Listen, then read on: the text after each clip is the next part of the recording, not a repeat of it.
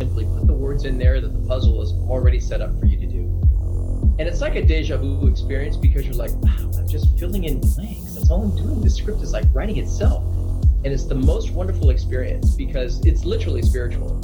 Because my hair would stand on end when that happens. And you go like, wow, that's amazing. You're so in the zone. You've lived with this character for so long that now you're just filling in the blanks for what you know they would say. And then you know you're like, wow, I love this character so much. Then you cry. Welcome to Innovation and Leadership, where I interview uncommonly high achievers like top investment fund managers, elite special operations soldiers, startup CEOs who sold their companies for billions of dollars, pro athletes, Hollywood filmmakers, really as many different kinds of experts as I can. The whole idea is to hear how they did it and then what advice they have for the rest of us that can be applied to the organizations we're trying to grow and innovate. Thanks for listening, and I hope you enjoyed today's show. This is part two of the interview with my mentor, Matt Ball. If you missed part one, please go back and hear about his time at Disney and getting into DreamWorks and all the crazy stories. Launching into part two here, I want to talk more about your writing career. How long have you been writing? Oh, I'm embarrassed to say, since about 1980. Okay. Okay, it was before then, but it was before I got married. It was. It was when I was still in school, but around 1978. Yeah. 70, right in there. You know, you think about these screenplays and the plays and, and all the different stuff you've written over the years, and and you're one one of the things. I, I, okay, I'm going to start here. I'm I have seen so many two person partnerships fall apart over the years, business and other things. I'm interested in your approach. You know, your writing partner that you had for years, or you know, like, can you talk about your relationship with with a writing partner that works?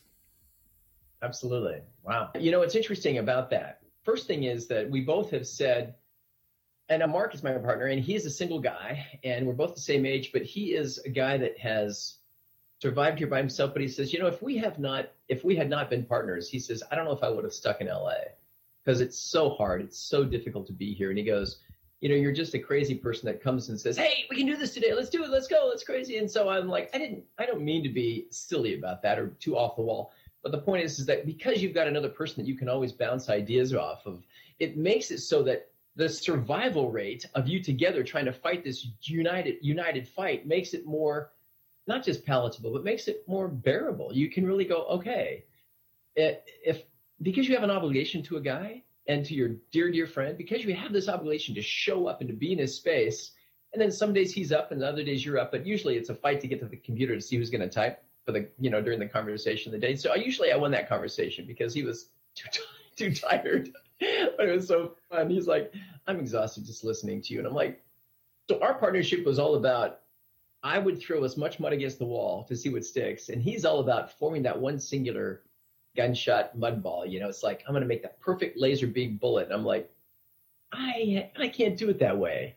I, I have to give you ten ideas and let's pull one out because the first idea is never. It, everybody's got the first idea, and the first idea is usually what everybody says. So between him and me, because I'm the 10 ideas guy and he's the no that doesn't work that doesn't work that doesn't work i'm like well then why don't you come up with a good idea and he's really good at editing but the thing that i find is that he keeps me grounded he really does keep me balanced and he is I don't want to say the ballast in our relationship because he's not that. He's an anchor. And he says, You got your head in the clouds, I got my feet in the ground, and together our torso might be able to walk this walk and we get it done. And so we'd always say it that way. And I said, Well, I'll yell to you and tell you what the weather's like, and you can yell to me to look out for what to not to stumble on, and let's see what we can do.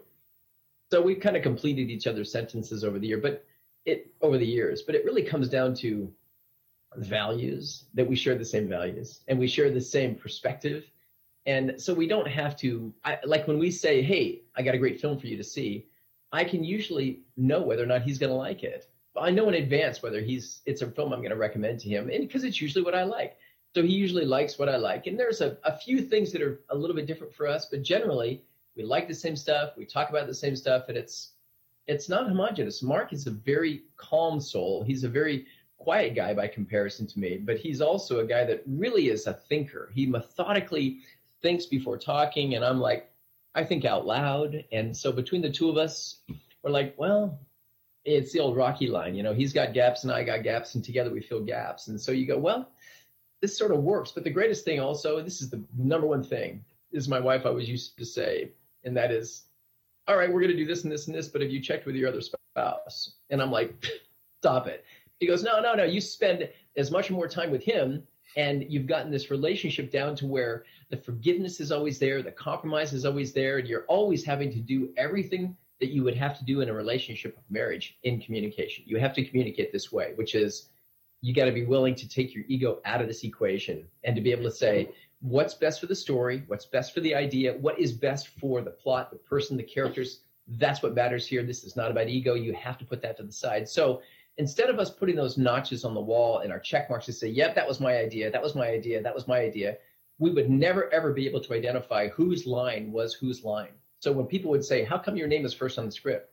Or how come Mark's name is first on the script in terms of the authorship of a product or a project? And I'm like, usually we decide that by just who comes up with the original idea. Oh, let's do a movie about, you know, zombies. And you're like, okay, great. I'll put my name first because I just threw that stupid idea out there. And here we are writing a movie about zombies. But then, so that's how we did that when everybody would say, oh, so he was the main writer. And I'm like, I think if you asked him that question, he would probably say, no, no.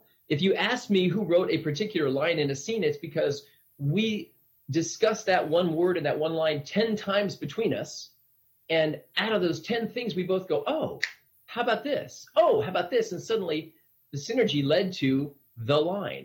And then it refines and improves. And as you go along, you go back and you say, oh, I'm going to write it again. So after the, you know, the 12th time you write that line, I have no idea who thought it, who said it, who created it. It's like there is no way I could put my name on that as a personal, you know, stamp saying, yeah, that was my line. And that happens occasionally.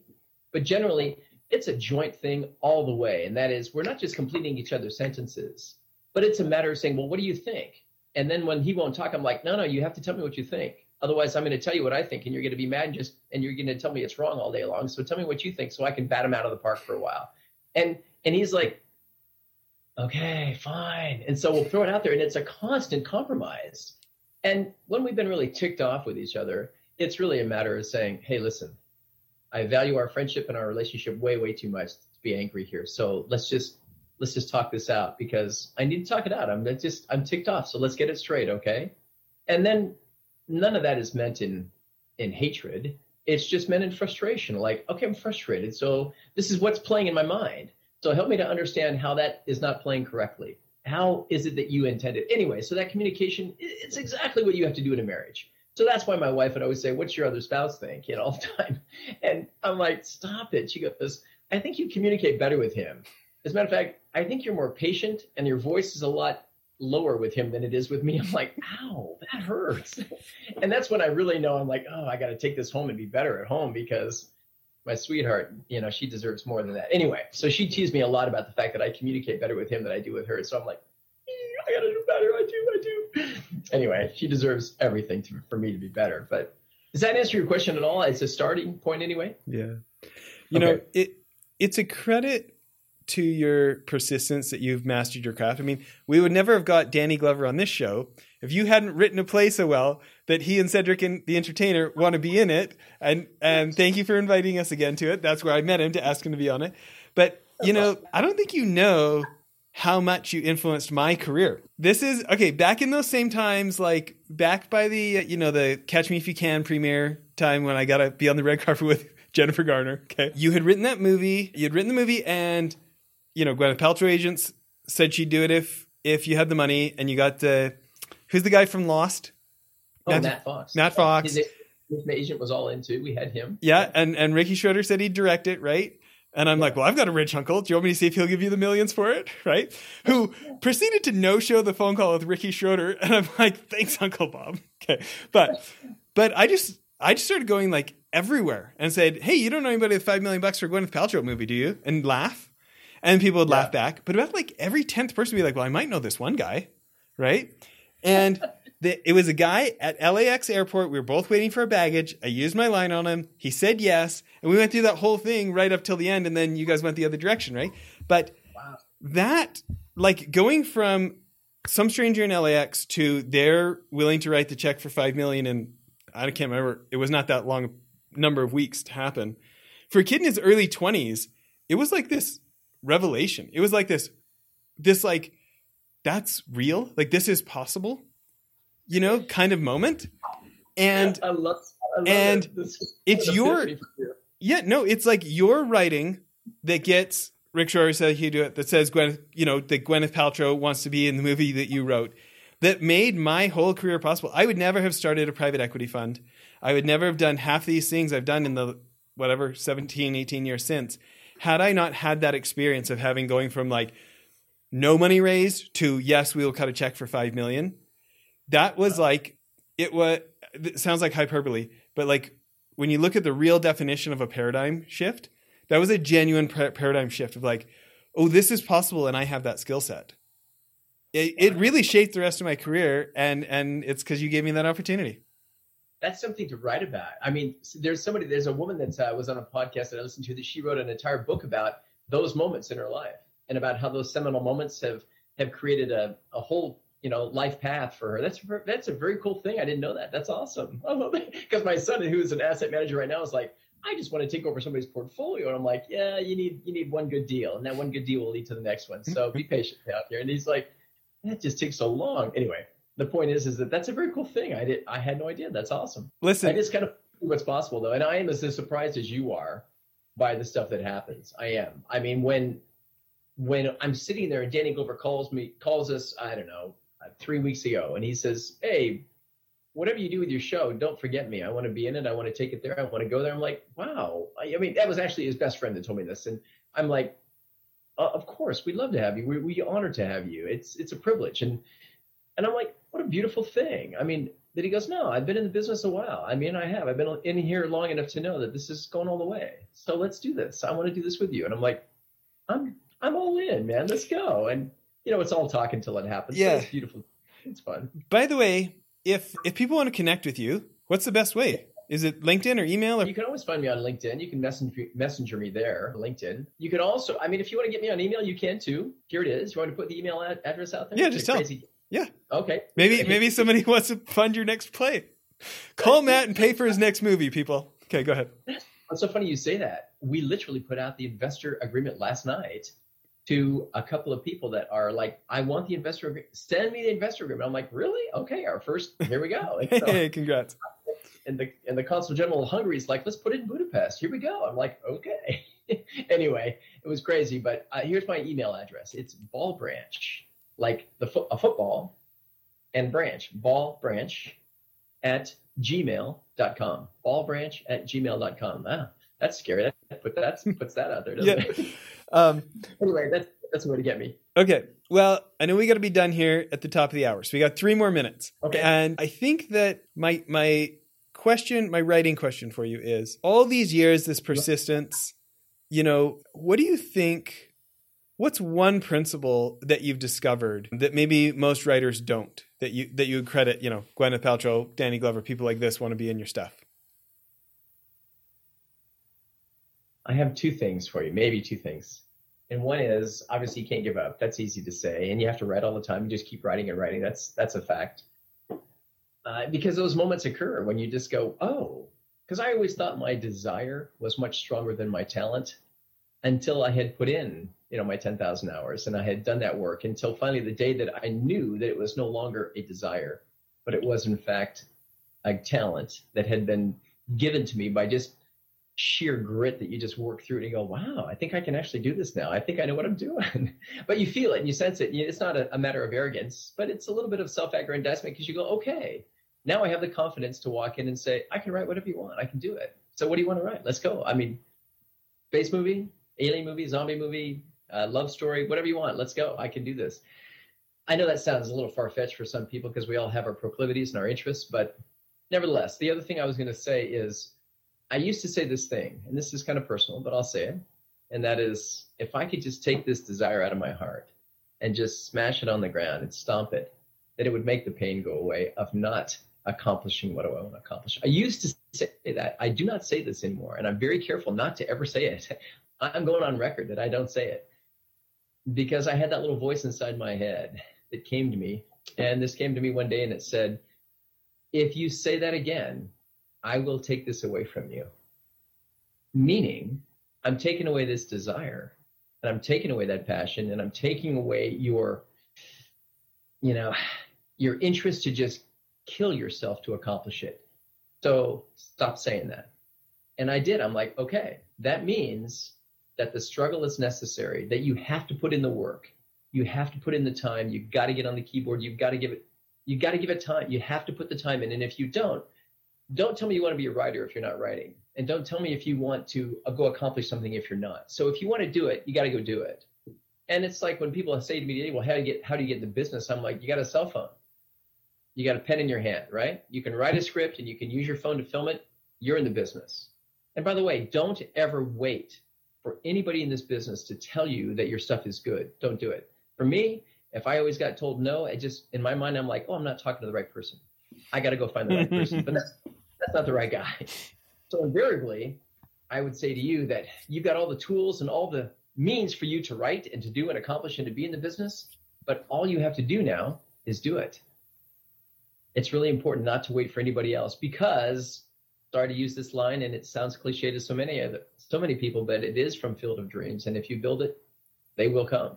So if you make your movie, no matter how raw, no matter what it is, story, story, story will get people to come.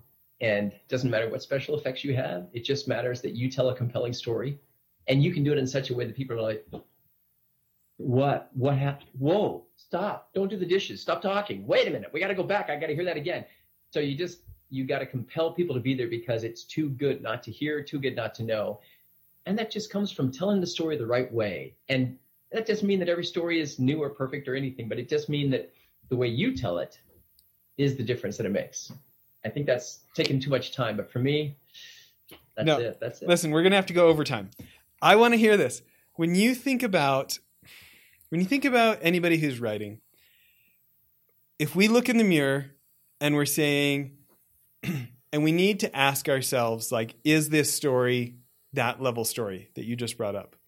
What's a test? What's a question? How do we how do we become a little more objective about our own writing? I was given an assignment to write an advertisement when I was in college. And the guy I wrote it for was a guy that was seriously going to advertise a product and he was putting money into it. And he goes, I need a slogan, I need a commercial. And I did it. And he's like, That's it? I said, That's it. And he goes, Wait a minute. I and he didn't trust it. He just didn't trust my instinct and didn't trust it. So he went out and did his own survey. He wrote 10 other log lines and taglines for it and got a whole slogan thing. He put all these slogans together did a survey and he walked around campus and did like 150 people. He interviewed them all. He said, Would you read these 10 headline slogans and tell me which one pops for you? And every one of them came back. And he comes back to me and says, All right, that's the one we're doing, the one you wrote. I said, So what took you so long to say yes? And he goes, I wanted to go verify it. And so I'm like, You did? And he said, So how did you verify it? And I said, How did I verify it? I put it down on paper because I knew that was the right idea. And he goes, Okay, that's just strange. And I said, No, no, it's it's in me. And that's why when somebody's, I've had several ideas stolen. And when somebody's like, dude, you can sue your way into the business because of this, I'm like, no, no, no, this well is deep. I don't need to sue myself into this business. I don't need to do that to anybody. If they want to do it, it's shallow for them. For me, I got another 10 ideas and that's okay. I'm going to go do another one. So you go live with that nonsense and I'm going to go do this one because I got another better one. So the answer is instinctually, you got to know this stuff, but you know this instinctually because you put the time in. I know that's really that's not a secret answer. It's just not. You just got to put the time in, but ultimately, it's instinctual. It's just hard to say that because you sort of know because you know it's like shopping for clothes. You don't know it, it's right until it's on. You're like, oh, that's it, that's the one, and you don't know what you're looking for until you see it. That's kind of like when it comes out. Like when you're riding along, you're like, oh, I don't know, I don't. Ooh, that's it, that's it and you know when you're in it. As a matter of fact, here's how I know when we're really in it, Jess. This is just a bizarre thing to say, but I've been in this zone before where when you're typing along and writing along, it, you're so connected and you're so much in a zone that it's like you're filling out a crossword puzzle and there are blank squares on the page and you're just putting letters in there that have already been written. And you, it's your responsibility to simply put the words in there that the puzzle is already set up for you to do. And it's like a deja vu experience because you're like, wow, I'm just filling in blanks. That's all I'm doing. The script is like writing itself. And it's the most wonderful experience because it's literally spiritual. Because my hair would stand on end when that happens. And you go like, wow, that's amazing. You're so in the zone. You've lived with this character for so long that now you're just filling in the blanks for what you know they would say. And then you know you're like, wow, I love this character so much And then you cry with them when you're writing and you laugh with them and you feel embarrassed because you're like in a room by yourself emoting like this going, wow, this person's like crazy. But the funnest, the most fun thing was when we did a stage reading of one of our shows, someone called me back like three months later and said, Hey, I was just calling to check on those characters to find out how they're doing. And I'm like, I'm sorry. And they're like, I mean, those are like people for me. So I just from three months ago to now, something obviously happened in their life. Tell me what's going on in their lives. I'm like, that is so good. They go like, no, no, those people were so real. I can't believe how real those were. And I'm like, okay, that was the greatest compliment. That was such a great compliment. We love that. Anyway, I, I, I know I'm rambling around the topic, so I hope that's close to what you want. No, it's interesting.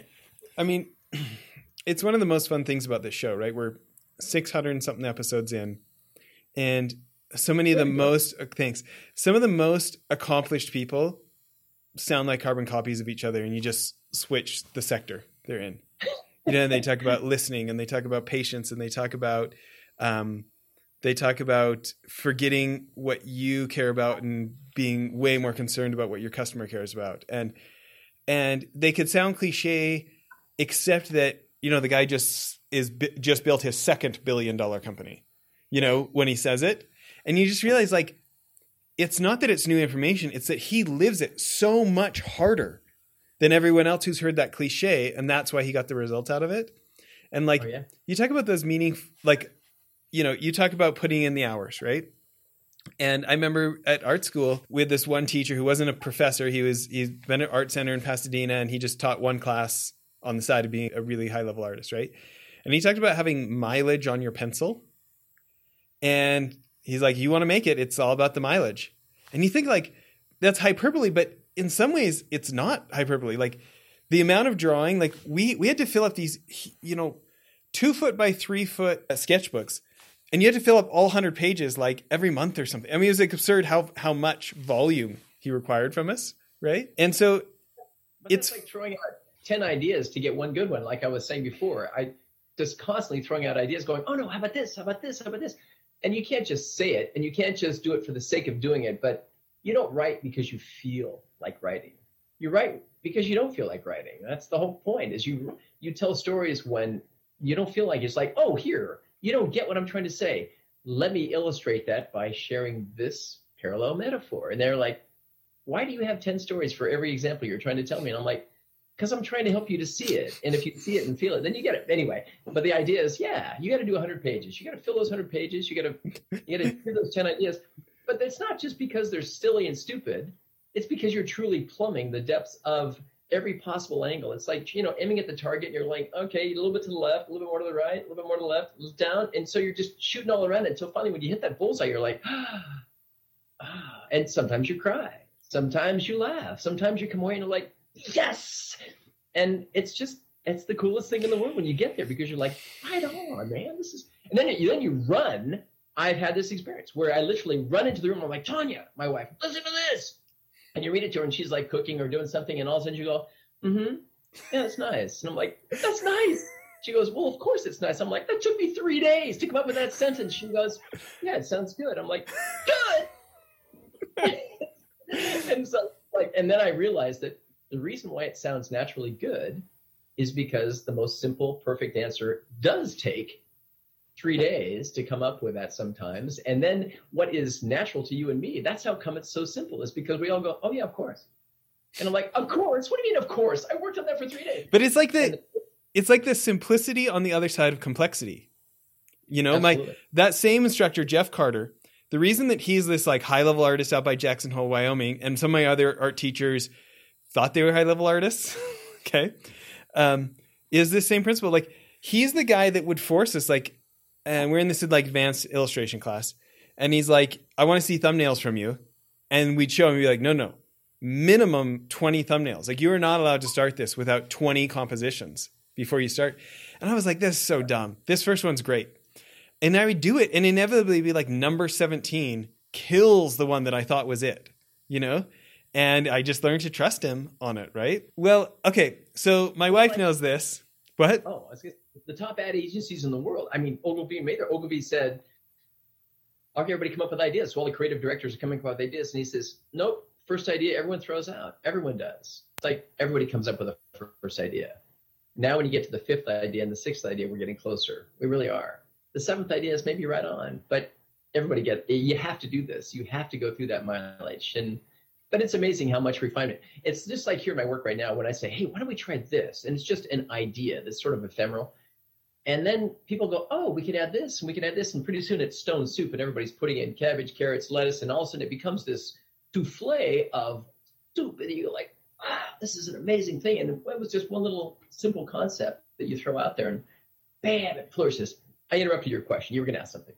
You said your wife knows this. Yeah. So I'm going to end kind of where we started off about this. Like, I love so many things about you, but one of my very favorite things is you're just like absurd talent for making others feel good about themselves. Okay. My wife knows this. If I ever grew up, there's three people I hope to become a mashup of. Okay. My grandpa Bridge, my mom's dad, who's just awesome. the, the best human being of all time. Every one of his true. 65 grandkids thought they were his special grandkid. They were obviously delusional. It was me. But okay right? So it's Jim Bridge.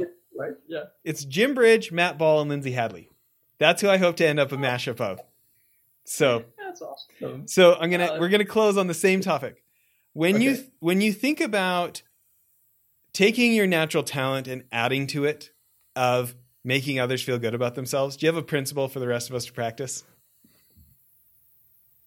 Well, my wife is the one that shares that principle, and she got it from her dad. And that was whenever you're talking to anybody, you always find something positive about them to say, always.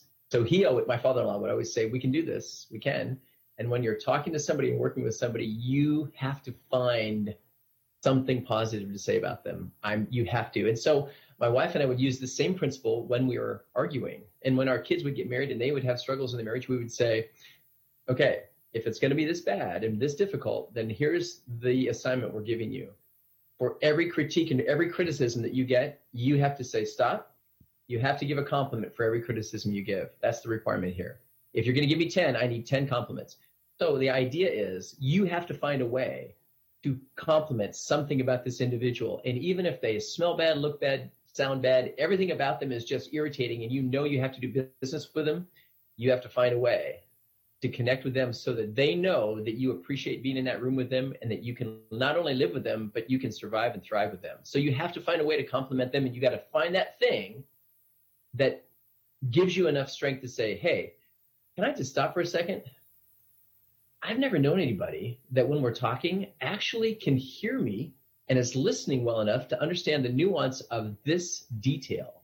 And I've said that to many, many people, but you're the only one that's ever caught that nuance before. And I didn't know anybody understood it like I do. But I don't know if it's because we share something in our past or it's because you have a similar experience with your own family. But to me, that says that uh, you're the kind of person that I can not only work with, but I really appreciate. So, man, it's an honor. It's a real honor to meet a kindred spirit. Thanks, thank you so much. And so, when you're finding that thing, it sort of allows them to see that you're not only listening and paying attention to them, but you notice. You notice things that are important that it's like you and I both know. By saying your name, Jess, I love names. And I think it's really important to know everybody's name. And so when I'm in a room, I'll make a point to memorize everybody's name so that, and if I don't know them, I say, please forgive me. I want you to say your name for me so I don't mispronounce it because your name is really important to me now because I've gotten to know you well enough to where I want to say it again because it's such a sweet memory memory for me now. So please help me to say it exactly how you would. Barbutian. And I'm like, Barbutian. Is that Armenian? Yes, Barbutian. Okay, awesome. And so I'm like, that's great. He says, you said that with good accent. And I said, you speak with good accent. Let's do this. it's fun. So I guess that's the answer. Is just trying to find that one thing or something about them that you you sincerely say, okay, that's a genuine compliment. And even though it may be forcing you you got to fake it till you make it. Because that faking it, if that's really faking, if it's forcing you to find something, then you'll connect with that. Because it's the it's the power of words. It's the power of manifesting it. You know, it's the power of saying it out loud. Because when you say it out loud, it comes back to you and it sticks in you too. Because even though I say it to you like, hey Jess, you know what? The fact that you have this wife that sticks with you and hangs with you and gives you this beautiful family, and then you give back to them all the things that make them want to say, yeah, that's my dad, that's my husband, that's my guy. The fact that you've created this beautiful thing, it's like, wow, I want to say his name again. I want to say Jess Larson again and again because you were just a kid when I met you, but man, you just lit the world on fire. That's like, wow, who's this guy? Who is this kid? So you didn't, you never acted like a kid. You were always acting like 10 years older than yourself, always. So that was really a, a joy to be able to say, I don't think I'm ever going to have this kind of, I don't know if I was that spry. Was I that smart? I'm feeling, I don't know if I was that ambitious. Wow. I have so far to go. I, I feel so behind. I feel like such a loser around him. and then you start to go, no, no, no, I can really build on this. And anyway, so it's getting past all the comparisons. You got to get past that for sure. And and that's something that my wife and I always talk about, always. And that is, this just can't be a comparison thing. You know, it can't be like, well, the kids are always talking to you; they must like you best. No, that's not true. It's not. We're not compare. We're not. We're not doing the comparison thing. It's just all about being in the moment, saying the right thing. And here's a last story for you. This is kind of crazy but it has to do with the very things we're talking about.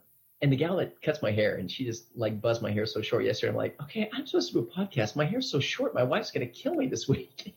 anyway, she's like, you look like a corporate dude. So, but she's this married gal that's, she's, she's a lovely lady and she's got a, a daughter that's grown up. She's 17 years old. And I love this family. She's remarried, but before she got remarried, she says to me, Hey, Matt, can I talk to you? I'm like, yeah, yeah, sure, let's talk. And she goes, no, no, no. I mean, like personal stuff. Can I talk to you? And I'm like, okay. Yeah. I mean, she knows my wife and my family, so I'm thinking we're good. And so she's like, no, I just need to talk to somebody that won't hit on me every second. Can I just talk to you and share this? Because I know you're not going to hit on me. And I'm like, yeah, yeah, absolutely. Then I'm like, whoa, man, I'm going out of my way not to even get close to her thinking anything. And then she says to me yesterday, hey, Matt, my daughter's going through a really hard time and she needs a man just to just to give her a man's perspective on life. I'm like, not a crazy man, but a man, right? she goes, no, no. She says, is there anything you can do to like give her some perspective? I'm like, yeah, let's go for a drive. Let's go get a job. Let's go get a drink. Let's go get, let's go to the beach. Let's drive. And I said, but I think I should probably take my daughter so she doesn't freak out that I've got her in the car, you know? And, and I said, but we'll just chat. And I said, but she's like, no, no, no, because I know you're not going to be weird. You're just going to give it to her like a guy. You're going to just share with her without her feeling any imposition of weirdness. She won't feel as though there's something else in your agenda. Like this guy's a little bit too, you know, she's not going to feel that. She goes, no, no, no, I don't, I don't get this wrong vibe from you at all. I always feel like I can trust you. And I'm like, oh, so when she says that, naturally, what does it make you want to do? It makes you want to be more trustworthy and more circumspect and more careful about how you approach this and because you're like, oh, she trusts me enough with her daughter to try to give her daughter a man's perspective on how to approach something. As a result, you want to go, I want to really be careful. I want to really be mindful and very sensitive to this little gal, even though she's not little, she's 17. I want to be able to give her a perspective that might help her say, hey, listen, just because a guy says I like you, that doesn't mean jack. I'm telling you, what a guy likes versus what you like are two completely different things. Okay. So let me give you some perspective here. Anyway, to be able to tell her stuff like that with my daughter in the car as well, then I'm not going to feel so, you know, off. But the point is, is that people trust you because they can hear that there's some genuine sincerity in your expression and you're you're truly trying to connect and you're trying to find a way to share. And so when she said to me, I think I can say this to you because you're not going to hit on me, I'm like, course, of course, that's the case. You know, in my mind, I'm thinking, wow, this is a beautiful woman. If I'm just talking to her, people are going to think I'm trying to hit on her. But at the end of the day, they're like, he brought you ice cream one day. I just stopped by the hair salon and I said, hey, you always been cutting my hair for like 10 years. And I brought her like a box of Haagen-Dazs bars. They're like, are you guys, you have something going on? She's like, would you stop it? This is like a, you know, and I'm like, oh, I'm so glad that we have this really cool friendship that allows that to happen. And so I'm like, but that's the kind of stuff that we we get to do all the time with folks, and that comes from saying something to people and being that that real person with someone where you're trying to find the positive thing about them, where you say, oh, hey, I can really really see in you something that I want to be. So if I can just copy those traits and practice that a little bit, maybe I can pick up a little bit of this vibe from the Jess vibe and be a little bit more like the Larson man. And if I can do that, then maybe it'll keep me a little bit younger. Maybe I will not not get gray so fast, and maybe I'll be able to hang on a little bit longer. So, hey, sorry to takes a long, Jess. It's a blast being with you. I love it. No, this is too fun. Listen, we've covered a lot of things. What do you want to end with? What do you want to say? You got the mic. Just my kids are my best friends. They're so much fun. They are a blast.